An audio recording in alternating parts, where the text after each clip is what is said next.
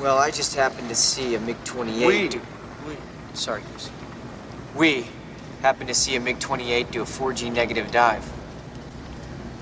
Where did you see this? That's classified. It's what? It's classified. I could tell you, but then I'd have to kill you.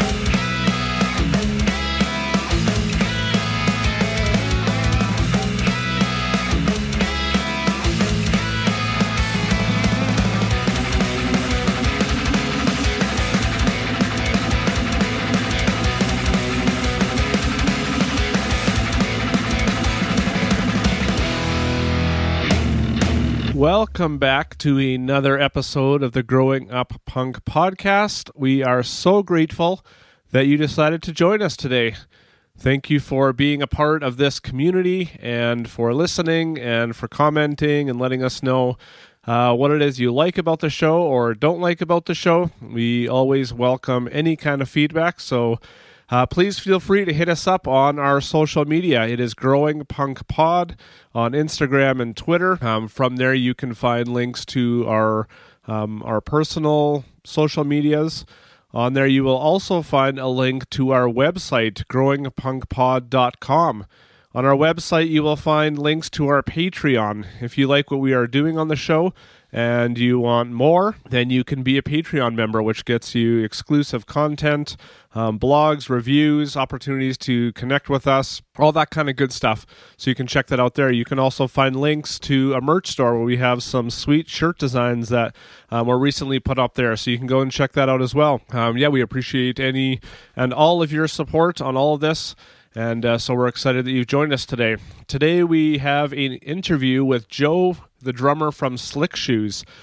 Joe has been the drummer for the band um, pretty much the whole time since um, you know their first EP in the early '90s, all up into the new album that is released today, September 25th, on Tooth and Nail Records. And so we're so excited to um, to share this interview with you. I had the opportunity to talk to Joe a few weeks ago, and uh, we talk all about drumming and slick shoes, which was really fun because I'm a drummer as well, and he has been one of my favorite punk drummers ever since I heard them. And so it was fun to get to talk with him about how he got into drumming, um, what kind of influences he had what influenced the different um, you know drumming styles on the Slick Shoes albums, what it was like recording back in the 90s and 2000s compared to uh, 2020 and some of those changes. Um, yeah, this is a, a really fun talk. So if you enjoy Slick Shoes, which I'm guessing you do if you're listening to this, and you are a drummer, then double bonus for you today. Um, so thanks so much for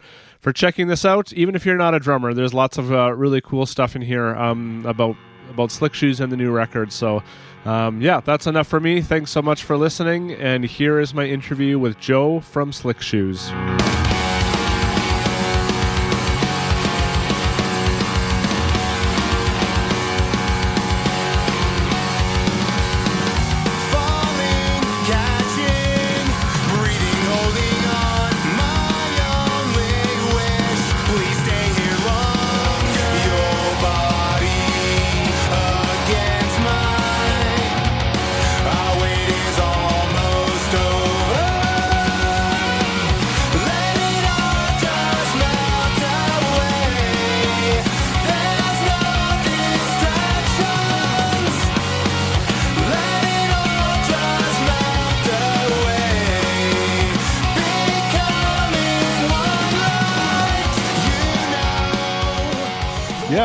Yeah, this has uh, been something I've been hoping to do for a long time. So it's cool to, you know, we had uh, Jackson and Jeremiah on a few weeks ago, and now we got you. And so it's cool to kind of hear a bit from, you know, as many people from the band as we can, especially leading up to um, your new album, which is uh, coming out on September 25th. So really excited to kind of pump that up and and get other people excited for that. So yeah, let's just uh, get kind of right into you know how did you get into drumming and what made you want to be a drummer? Do you have you know specific memories of that, or was it just kind of a gradual thing? What what can you share about that?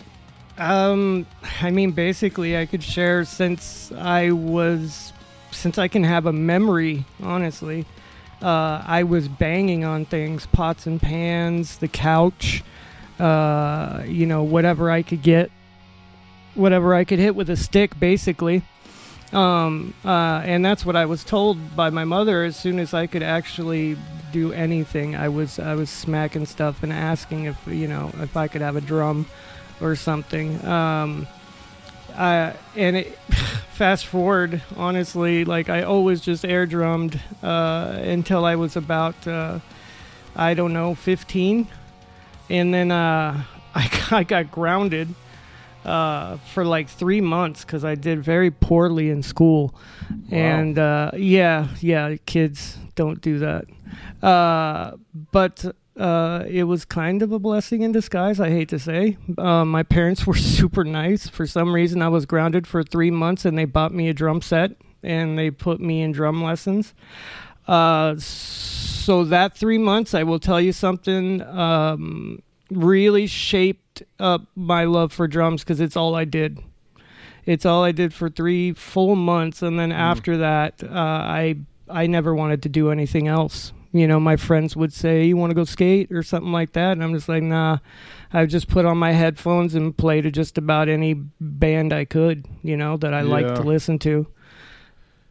Yeah, and I feel like that's uh, you know a pretty common thing for you know guys in, in our age bracket versus you know I listen to podcasts with with newer drummers who are you know maybe in their twenties, and it's just it's so kind of the opposite right now. New drummers are influenced by you know watching videos on YouTube or maybe seeing a band live. Where I feel like a lot of guys you know more in their thirties, forties, and older there just wasn't that and it's so interesting how it just kind of comes naturally and you know it was kind of the same for me you just kind of start with chopsticks on you know an ottoman or the couch or something and Yeah, you don't even couch. really know what drumming is it's just you have that energy and something in your arms that makes you want to move and i mean like it's weird to think that you could start drumming before you'd even really heard drums or heard or seen somebody drumming and, Yeah, uh, so I- that's yeah. That's I, I always just love hearing kind of pe- how people came into it and you know how that passion just kind of grows out of almost nothing except just kind of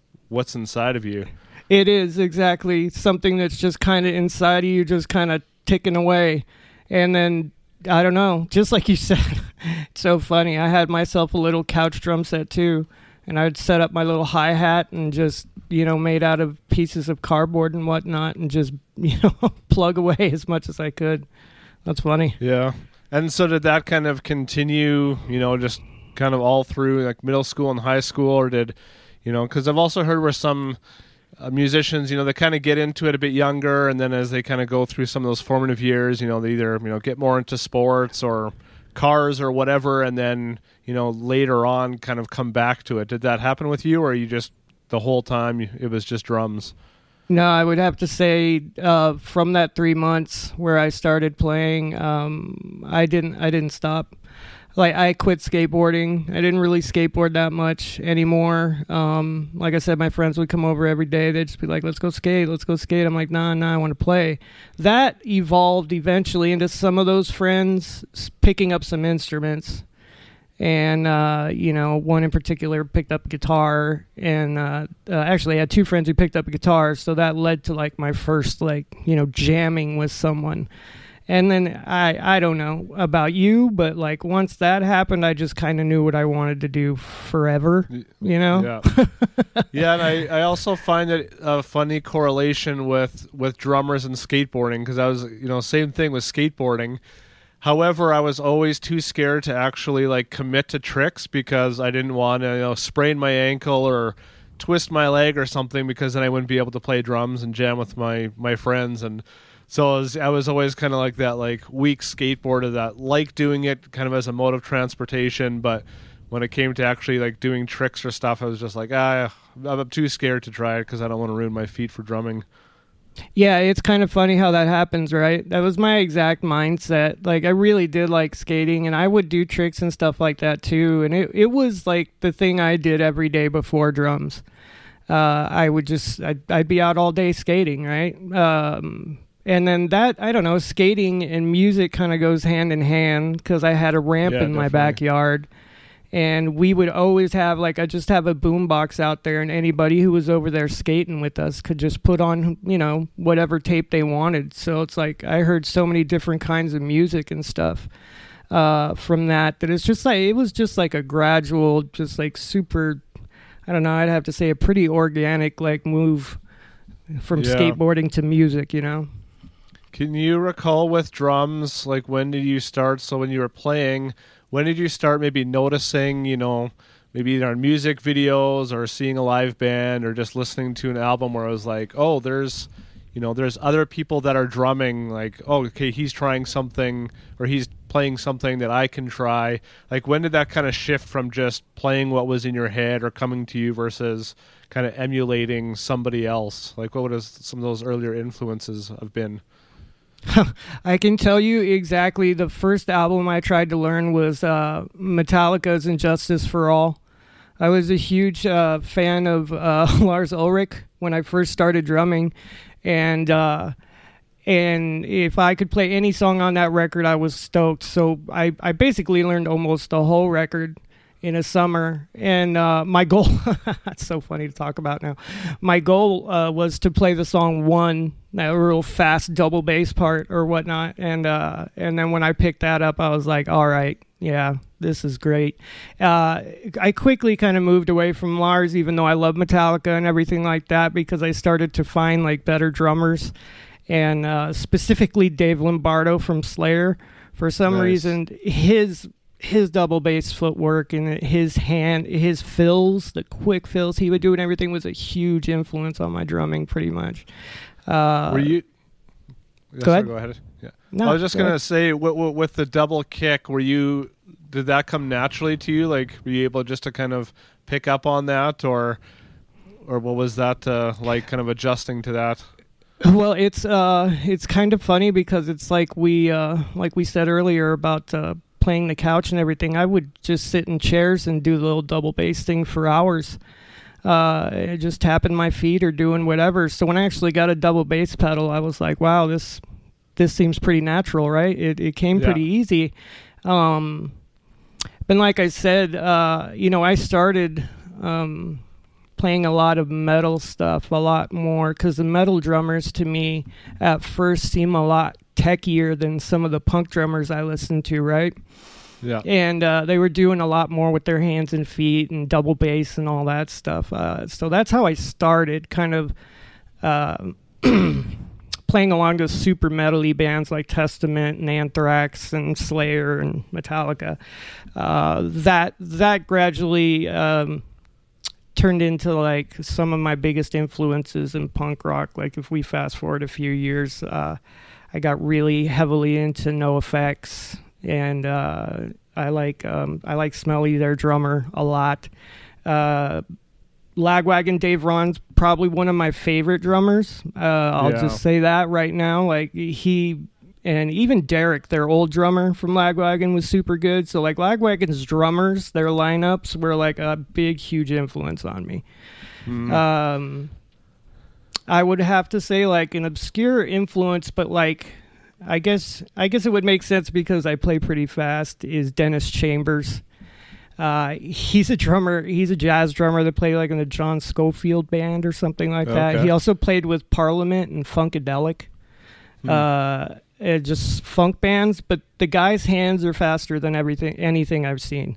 So Yeah. I used to watch a lot of his instructional videos and uh, try and pick up some of the fast fills from that. Yeah. Do you find that you can, like, for myself, I'm more of a hands-on learner. Like, I can watch all sorts of videos on YouTube and instructional things, but it just doesn't translate for me.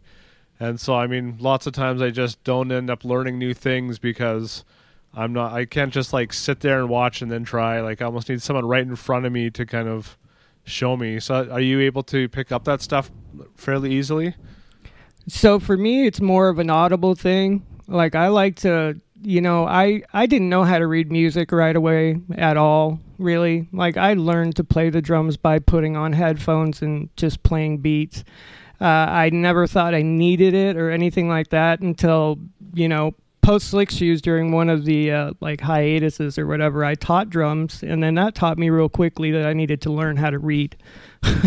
so Yeah. uh, I learned how to read music, but even still, like knowing how to read and notate music, I would rather put on my headphones and listen to said drummer do whatever he's doing, and then just try and emulate it. You know, Yeah. uh, it's a lot easier for me that way.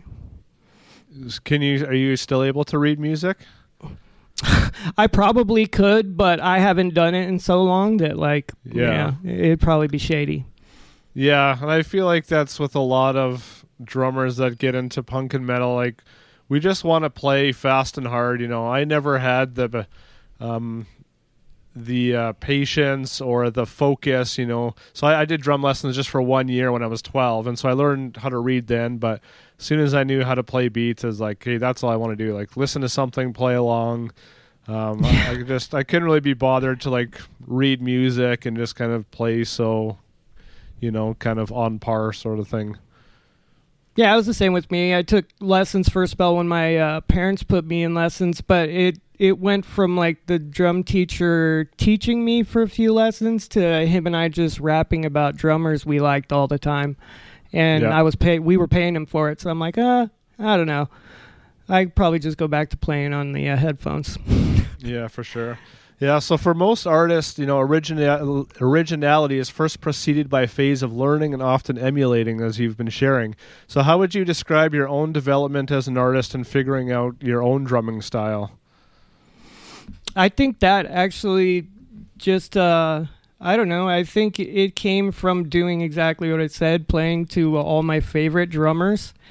And then um I started to kind of uh find my niche, I guess you could say. Um I started out as a double bass, like I played a lot of double bass and like I said I played a lot of metal drumming, you know, at first. Um but I think uh I think I started to find my own style when I gave that up and I switched to single bass drum and I started playing with some different uh, types of music and uh, I started to actually try to develop you know a really quick right foot and uh, and I think that was like my driving force to kind of like be my signature was trying just kind of play as fast as I could with one foot right and Yeah. then uh, after that i just tried to play as it's so funny at- you know at first especially around the ep rusty you know era and stuff like that i was literally just you know trying to play as fast as i could.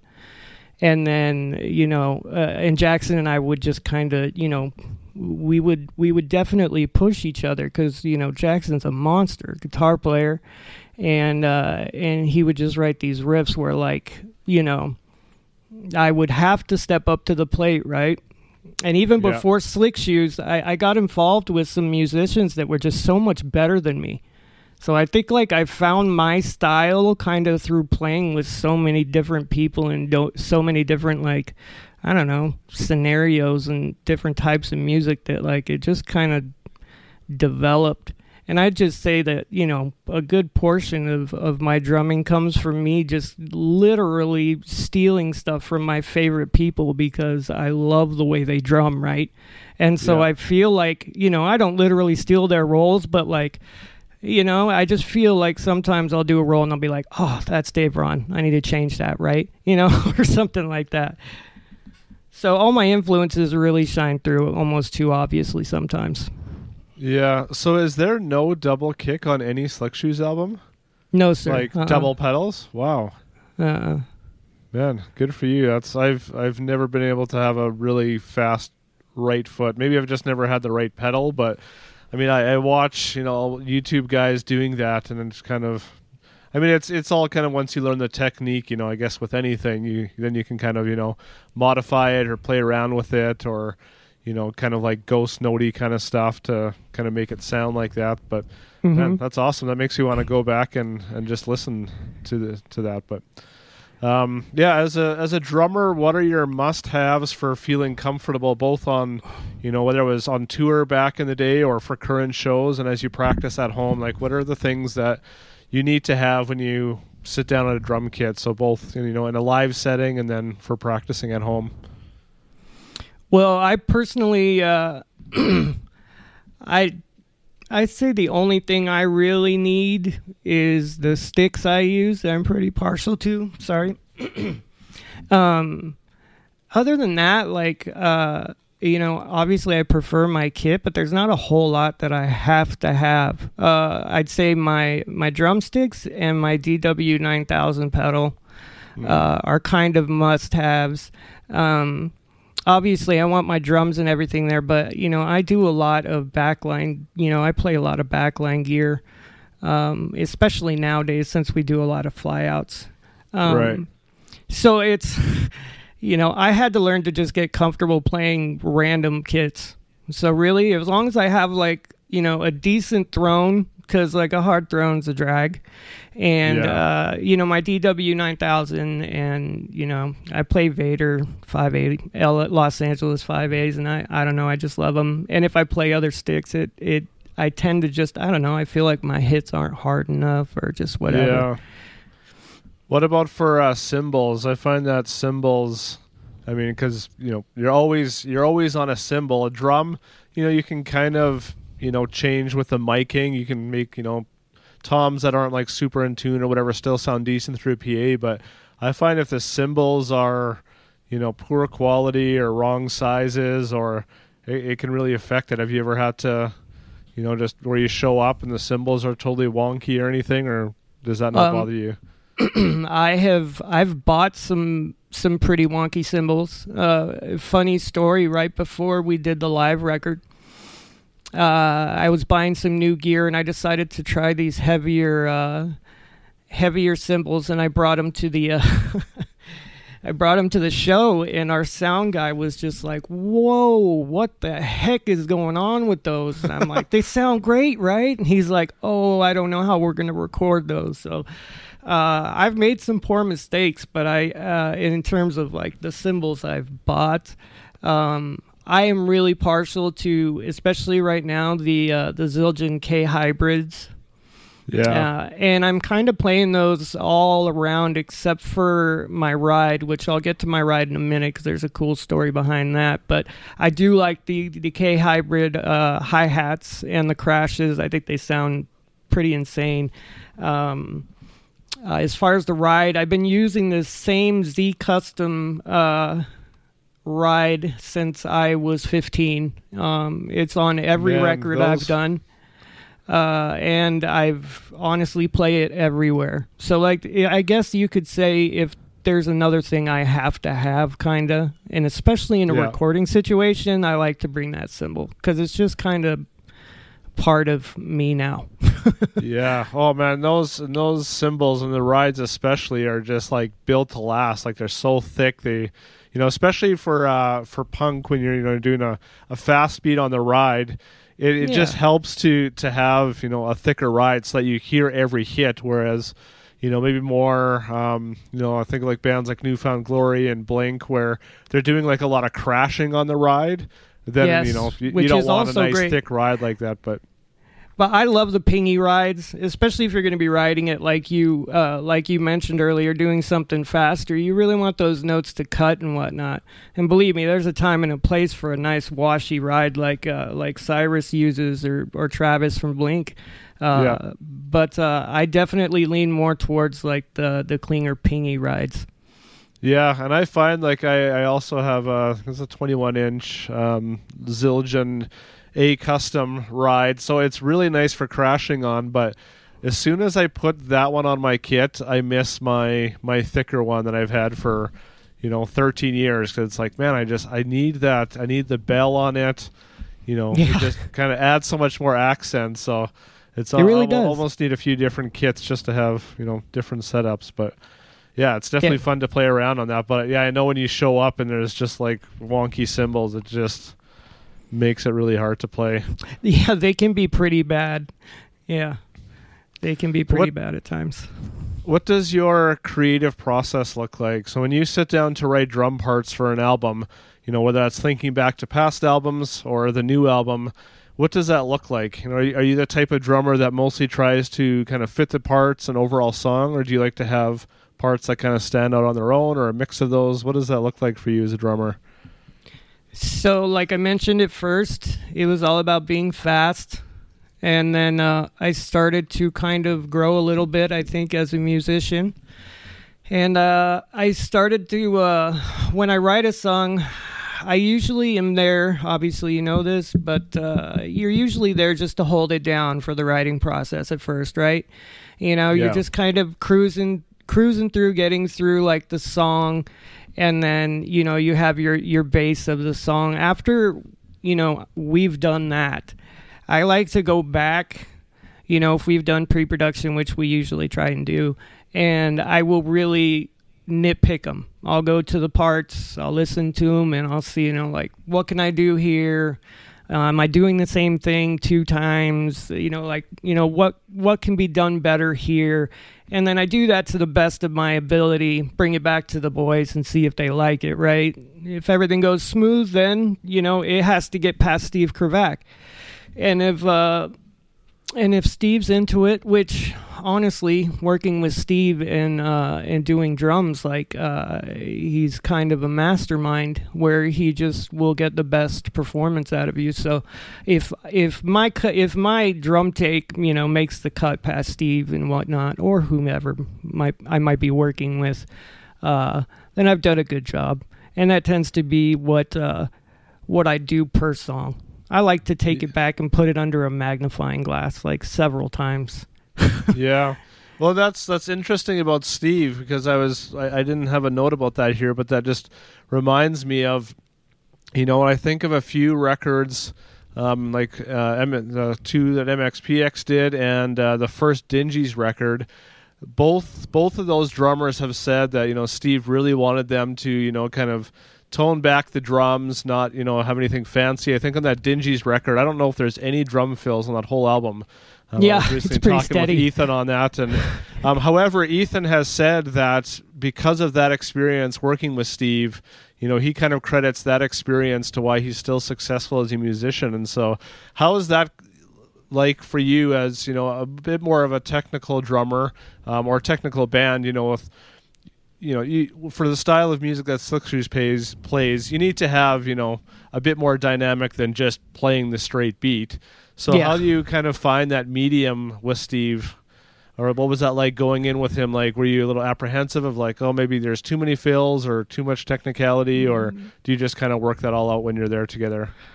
So we did uh, we did burnout with Steve, and that was an eye opener. Um, I'd never I'd never worked with a producer who worked me that hard. Um, and we were recording to uh, to two inch tape, so there's not a whole lot of uh, there's not not a whole lot of cutting and editing, right? So he's having me go through like six, you know, or so takes of uh, uh, of takes that I think are all right, you know. Like I'm pretty stoked on them, but he's like, ah, you know, do another one. I think you could probably do it better, right? And uh, I don't know on burnout at least too. I was going home and I was having to soak my uh, soak my ankles because I was playing drums so much. Uh, it took like seven days, maybe more, to do drums. Like I, I, the one thing I will tell you about Steve is that he will not let a single thing slide. If my drum take, like, if my drum take is done, and I'm pretty confident that it sounds real good with Steve. You know, this time around, um, I was a little more, you know, I, I don't know, we're all older, and uh, it was super good to see Steve, and we were just really open about what we wanted with this record. So I was like, I'm going to get a little bit crazier, you know. Uh, but I still wanted him to keep me in line because I didn't want to overplay. I wanted to be tasteful, Right. and I wanted to, you know, not do fills throughout the whole record, but just where they needed to be, right? And uh, Yeah. and he's real good at that. He's real good at you know uh, changing a drum beat if you need to, just to like even accent a cymbal that is a sweeter note than the other one. You know, Right. so that was Are a cool someone- experience. Do you enjoy drumming in the studio, or does the repetitiveness kind of kill, you know, the joy of it for you? Or do you ever feel completely ready to go into a studio, or is it, you know, where you have parts that kind of need to be tweaked in there? So I guess kind of a two part. Like, do you enjoy that studio part of it, and do you ever really feel completely ready to go in? Um, I do not ever feel completely ready to go in. Um, I always feel like I'm underprepared. but um, I think that uh, I, I lost my train of thought. I think that uh, usually when I go in, I'm super stoked, right? Um, and then after you've been playing the same song probably like ten or eleven times, some of that stoked goes away. Yeah. Um, and I, I don't, I don't know. It might be just me, but uh, if I'm playing the same song a little bit too long, yeah, you know, my demeanor seems to change a little bit. But uh, overall, I think uh, I don't know, especially recording this record, I think it was just so much fun and it was so good to be around everyone this time and it was just so good to do everything that like I don't know. I was I was stoked every day and it didn't really matter how many times I played. Plus it's been so long since I did anything Yeah, like that. Like sure. man, it was just like the first time again almost, you know. Yeah. Does Slick Shoes play live with a click for drums? Um, no, not really. Uh, we did we did this time. Um, we don't record like we don't write our songs that way. I guess is what we say. Uh, Oh, okay. in the studio, we definitely do. Uh, there's a click Yeah. involved, no matter what. Um, but when we write live, you know, we'll we'll maybe do it to get tempos, but we don't really practice or anything to clicks. So how do you find when you get into the studio and all of a sudden you have that click in your ear? Is that throwing you off, or can you adapt to that fairly easily? Oh, the ice pick. Uh, well, uh, I can adapt fairly quickly because when I practice on my own, I practice to a click. Oh, okay. And uh, when I'm getting tempos for, for albums and stuff like that, I, I, I, I play the track to a click and stuff like that. So I, I try and prepare myself that way. Yeah. When you did the drums on this album, did you do them all kind of in one, um, not one sitting, but you know, like three or four days together, or was it you know one weekend here and then one weekend? Like, did you kind of have a break in there? Uh, most definitely, because of our work schedules and everything like that. Uh, We were recording on the weekends for sure. Yeah. So that would have been, I'm assuming, a big change, right? It Was that the first time you had done drums like that? Like the rest of your albums, you just would have gone and you know done it in three, four days, all the drums, and then been done. Yeah, it was kind of weird because after the first weekend, you know, you kind of feel like you're done because you're not recording for a week. Right. And then when I had to go back the next week, and I'm like, oh man, I'm not done. And I think it took me about three weekends to get you know finished with this record, but uh, yeah, it was different. yeah. Well, that's nice. So do you guys did the drums first?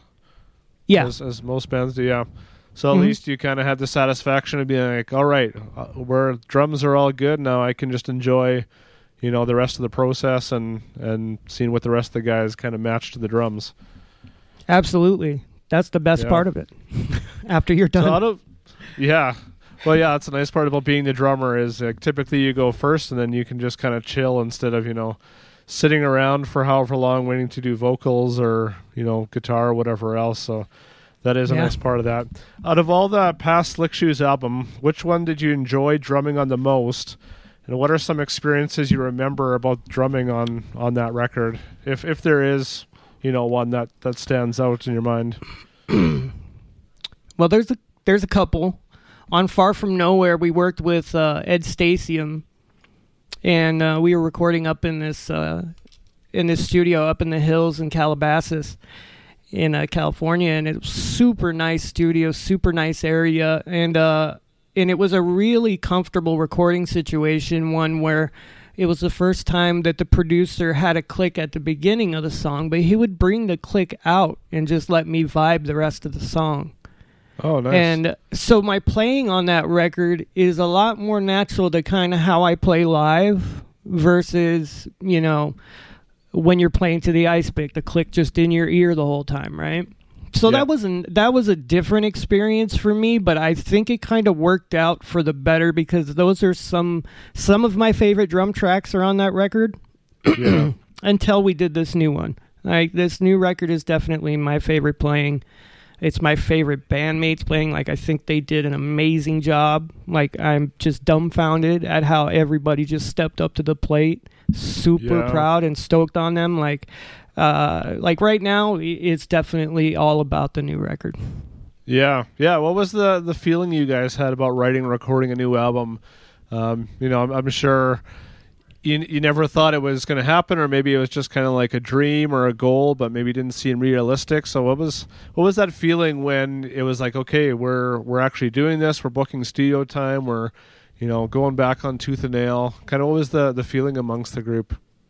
uh, amongst the group, we were all pretty happy. We were all pretty stoked. Uh, it seemed surreal. Uh, it you know it just seemed like it wasn't really happening until it did. Um, I don't know. Like uh, the whole process, everything seems like it happened so fast that uh, uh, that it was. It seems like almost a blur now. But I can tell you, we were nothing but excited. Mm.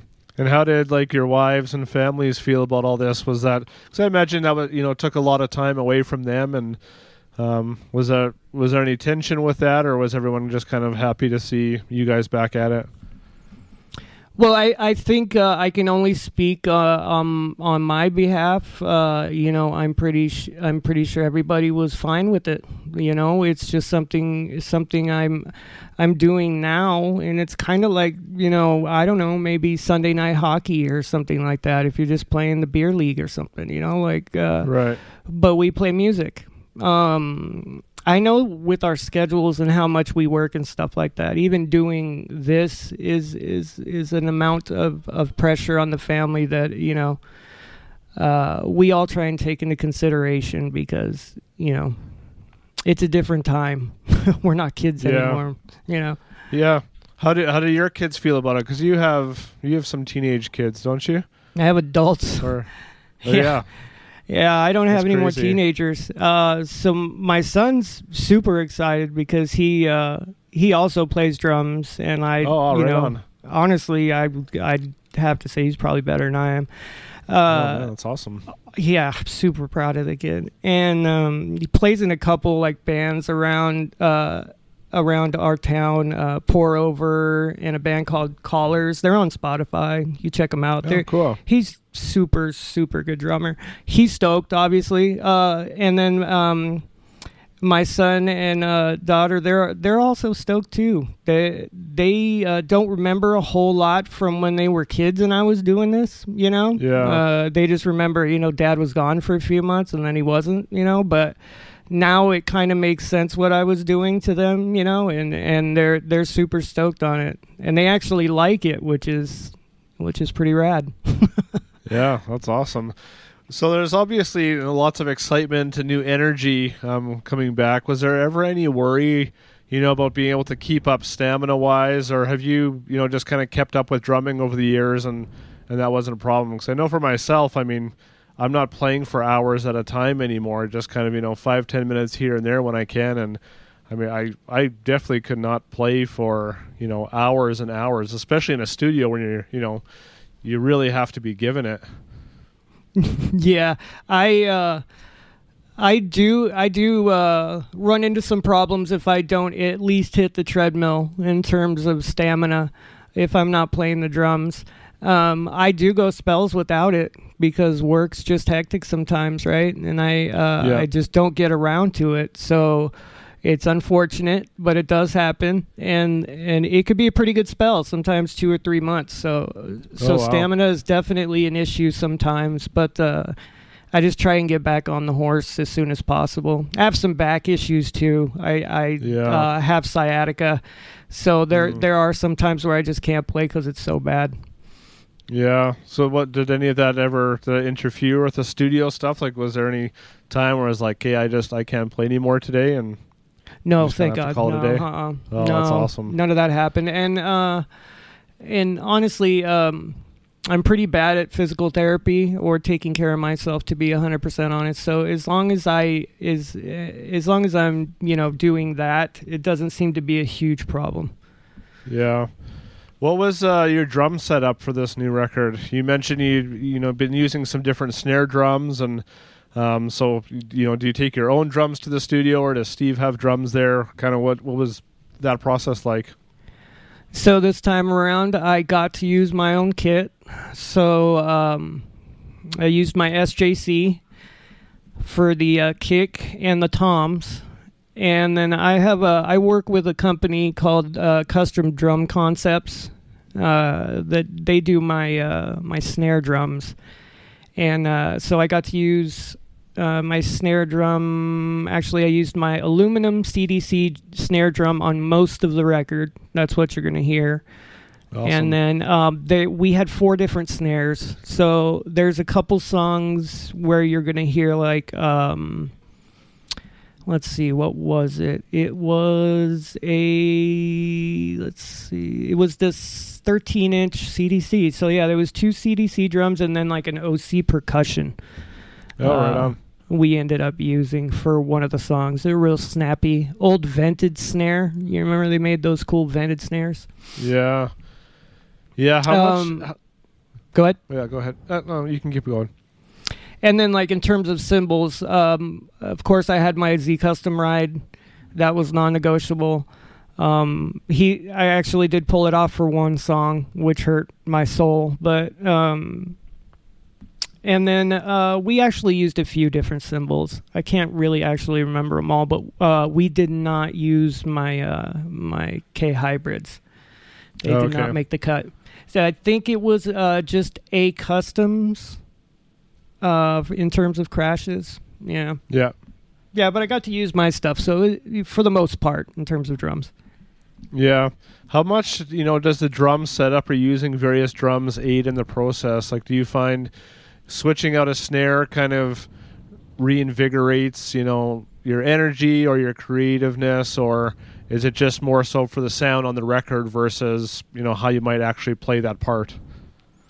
Well, I would say uh, I would say certain uh, tension on the snare and everything. Like if it's just tuned just right and everything just feels good, right? So Yeah. you know if if the if that's in place and I switch out the snare and I just feel like it's cracking real good. I'm getting good buzz rolls. I'm getting you know everything I need out of it. Yeah, of course it's going to help. Uh, definitely going to help my per- performance. Uh, sometimes it you know might hinder it as well because I'm just not feeling it. I'm not getting the rebound I want or something like that. But um, Yeah. this time around I was kind of vocal about it. Like if if I wasn't feeling it, but I didn't run into that too much. Yeah. Are you uh, like really good at tuning drums, or is that something that Steve kind of takes over? You know that it's weird, but I I I do okay tuning drums, I guess. And it, I made the cut this time, so I tuned my own drums this time. Oh, awesome. Um, on Burnout, I think uh, I think they brought in I forget who they brought in. It was some really good drum tech. I think it was Green Day's drum tech or something like that. oh, cool. Yeah. And so uh, you just they just kind of take over that, and you know, in between takes, they'll come tune it up, and then you come back and do another take. Yeah, it was a little weird to be honest. It was all new to me, but yeah, that's what they did for sure. This time it was like just me kind of making sure everything's still in tune in between takes and everything. Yeah. Do you find it difficult to adapt to to different producers, or is studio drumming pretty much the same for you, kind of regardless of of, of who's behind the board? You know, you mentioned working with Joe and and Steve. Have there been any other you know producers in there that maybe were more challenging to work with drum wise, or is has all your uh, um, experience in recording been fairly even? Um, honestly, uh, most of my experiences they are what you make them. you know, um, I've had producers that were not as easy to work with, but you kind of have to make the situation good. Otherwise, your songs are going to sound like garbage. So, Right. Yeah, uh, so really, you just have to kind of go in with a positive mindset. Um, I've been fortunate enough that like you know, the only producer that I would say was, you know, I'm not going to name him obviously, but uh, that was a little bit tough to work with. Uh, the situation still worked itself out, and um, and it ended up not being such a big deal. But Yeah. it does bring down the vibe, and and vibe is a huge thing when you're recording because I honestly feel like you capture it, you know, and you can tell in the performance if it's there or not, you know. And so you can tell if someone's not really getting along, you know, with the producer or the situation sucks, you know. He's going to want to get Yeah. out of there real quick and his his drum tracks are going to be, you know, subpar. Right. So you got to try and make it the, you know, best situation you can regardless. Right. And in a similar fashion, how did you find um, adapting to playing with different members? So you know, once Jackson left, you know there was a you know you had Greg and uh, then a number of different guys. You know, kind of later on and Far From Nowhere. How does that as a drummer? Um, kind of affect your creativity or um, just your ability to to adapt to new players. Was that a challenge at all, or is it you know you just kind of keep doing your thing and and it works itself out? Well, it it is a little bit of a challenge, especially when you had a lineup you started with, and then you know you have a couple new musicians come in. Um, the dynamic changes for sure. I think I got away with it a little bit because I had played in several bands before Slick Shoes, which is, and even some of which were strangers. You know, I did not know, and I had to try out for said band. So like, um, that was by far the weirdest situation I would have ever been in. So like, anything was kind of cooler than that. You know, uh, Yeah. I'd never really had a problem adapting to you know, any of the guys who ended up playing in Slick Shoes, uh, they were all, you know, and uh, still all are just monster players and great in their own respects. Just good people Yeah. too, you know. Yeah. Can you think of? Uh, oh, sorry. Go ahead. Oh, it wasn't too hard at all to adapt. Is what I okay. was gonna say. Yeah, that's awesome. Uh, can you think of a band that you guys toured with where, um, how, how do I word this? Like where you really um, loved the drummer or loved watching a drummer? Like I know maybe you know you always kind of like watching the drummer, but is there any kind of specific um, band that you got to watch their drummer every night play that you really enjoyed? Um, that's a good question. Uh, You know, maybe on Warp Tour or something. on. Warp where, Tour, you know- I loved watching Chris from Poison the Well. Oh, I, yeah, I definitely band. watch Poison the Well just about every day so that I could see him play. Yeah. Um, That was a big one for me, honestly. Um, What was it about his style that you liked so much, or what drew you to watching he's him? he's a he's a monster for one. I love his double bass work. Like I love his footwork, and I love um, his ability to just throw in like different things to to to that style of hardcore. Like he would bring in I forget what the name of the song is where he's just doing this tom and kick pattern with the ride, and he just Hmm. like you know he hits that for the longest time, but he's just got like such a good style. You know, like you can Yeah. some drummers just sound like they're really trying hard and then some drummers just sound like they're so comfortable they could be at home reading the paper and he's one of those guys you know Yeah. Yeah. Yeah, there is something so mesmerizing about watching somebody, you know, whether it's drumming or just kind of doing anything that would be normally difficult and they just kind of make it look so effortless. It's almost frustrating. hmm yeah for sure like why aren't you Yeah. breaking a sweat man Yeah, no, that's yeah, they just, you know, either it comes naturally or they just know the parts so well or you know, there's a number not of a things single into it, grimace the whole set Yeah. Yeah, any And other here, here i am looking like i'm in v- like pain the whole time Yeah. Any other drummers come to mind? I, I like to watch Yuri. Uh, Yuri and I had an ongoing thing where I would just love to watch him every night to see if he messed up, and he just never did. So, uh, you know, he he's a powerhouse. Love watching him, dude, for sure. Um, I never got to watch Bill Stevenson play every night, but the times I did get to see him, it was it was pretty life changing. I love the way he looks when he's playing, how he plays, how hard he hits the drums, his theory behind it, everything. Like he, he's just Mm. he's definitely one of my favorite drummers as well. Yeah, you guys recorded an album there, right? Was that uh, Wake Up Screaming you guys did there? Yeah. Yeah, we did that Yeah. at the Blasting Room. That was another surreal experience, honestly.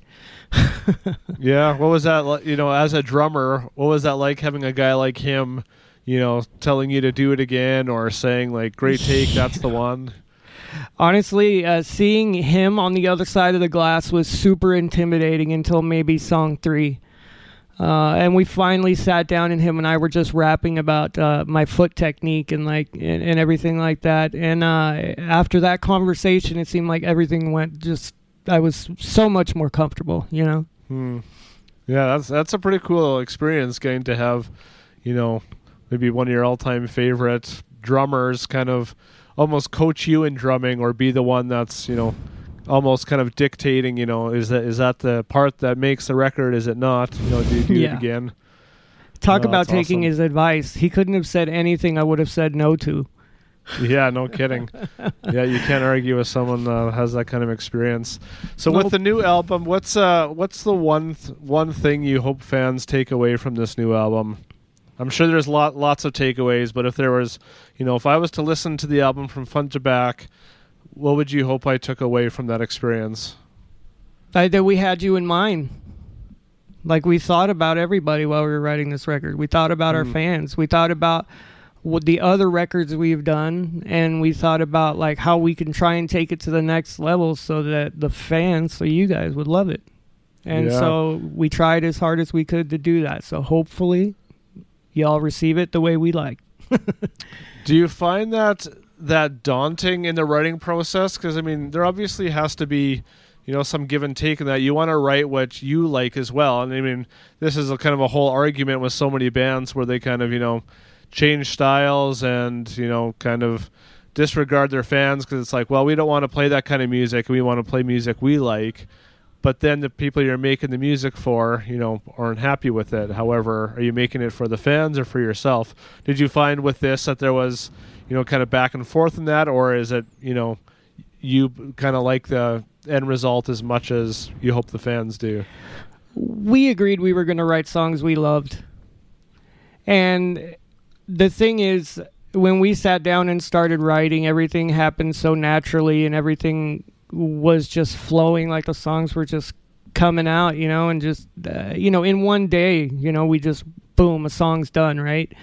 Yeah. Um, the only thing I could say about that is it was so easy to write that, you know, there were times where I was like, I, you know, should we revisit this and make sure, you know, like it's how we want it or, you know, is this, you know, again, I'm, I'm coming back to how like we did have the fans in mind that, that I guess you could say that was a little daunting, you know, that uh, after a song was done, you know, or, you know, are the fans going to like it, you know? Right. um, there's always going to be people that don't. There's always going to be naysayers. So our thing is like w- we're just going to try as hard as we can to make something we like, something that we know the fans uh, hopefully will like, and um, let the naysayers naysay. Yeah. Well, and the the challenge, I guess, with a band like you guys that have been away for so long is, you know, it's not like you had an album come out two years ago and you can kind of go off, you know, the response from that. It's like, you know, people are your fans are, you know, right, 15 years older than they were the last time you put an album out. Yeah. And so uh, it's you know, kind of. I'm sure it was challenging on your part to even kind of like you know. How many of those people are still into punk music? You know, how many have kind of moved on, or you know, is there a whole new generation of fans now? I mean, there's so many different things to to consider with that. Yeah, you're so right about that. You're so right about that. Uh, for when we first started this, I kept calling the the fans the kids. Right? We're gonna do this for the kids, and it just really dawned on me.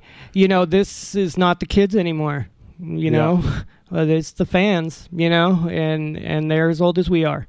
So. yeah, Uh, and you know what happens with age too. You get more opinions, and you get uh, you're you're seasoned in, as far as listening to music, and you get you know your own styles and everything. So, yeah, it was a little bit intimidating, you know, thinking about whether or not the fans grew w- with us, even though we were on hiatus. right. You I know? guess the the nice you know comfort with it is when it comes down to it, you know, it doesn't really matter. You're not you know waiting on this to you know to get tours or to make your living off of. So when it comes down to it, it's like you know you did it for fun. You did it because you enjoyed it. Hopefully the fans enjoy it. You know, but it's not like you're living or dying on this, which is probably also you know takes some pressure off as well. It it does a hundred and ten percent. Honestly, it's a lot easier uh, to do this when it is not your bread and butter. You Yeah.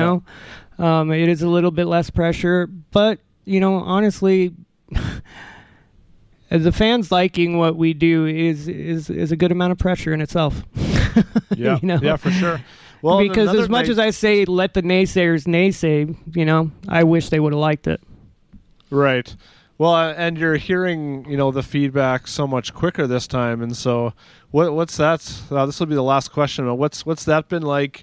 You know, releasing music now versus 15 years ago, right? You you release a song at midnight, and instantly people can be telling you what they think of it instead of you know a new song on a compilation or hearing it live or you know that just I, I that's been one of my favorite parts about this process and i'm not even in the band but you know every time you guys have dropped a song i'm always checking your stories and um, the comments just to see what people are saying and it gets me excited about it Yeah. Well, you know what? So do we. That's it. I I I barely sleep on those nights, to be honest, because I'm constantly checking social media, yeah and you know, it's just something that like you've been working on this thing for so long. You hope it's well received, right?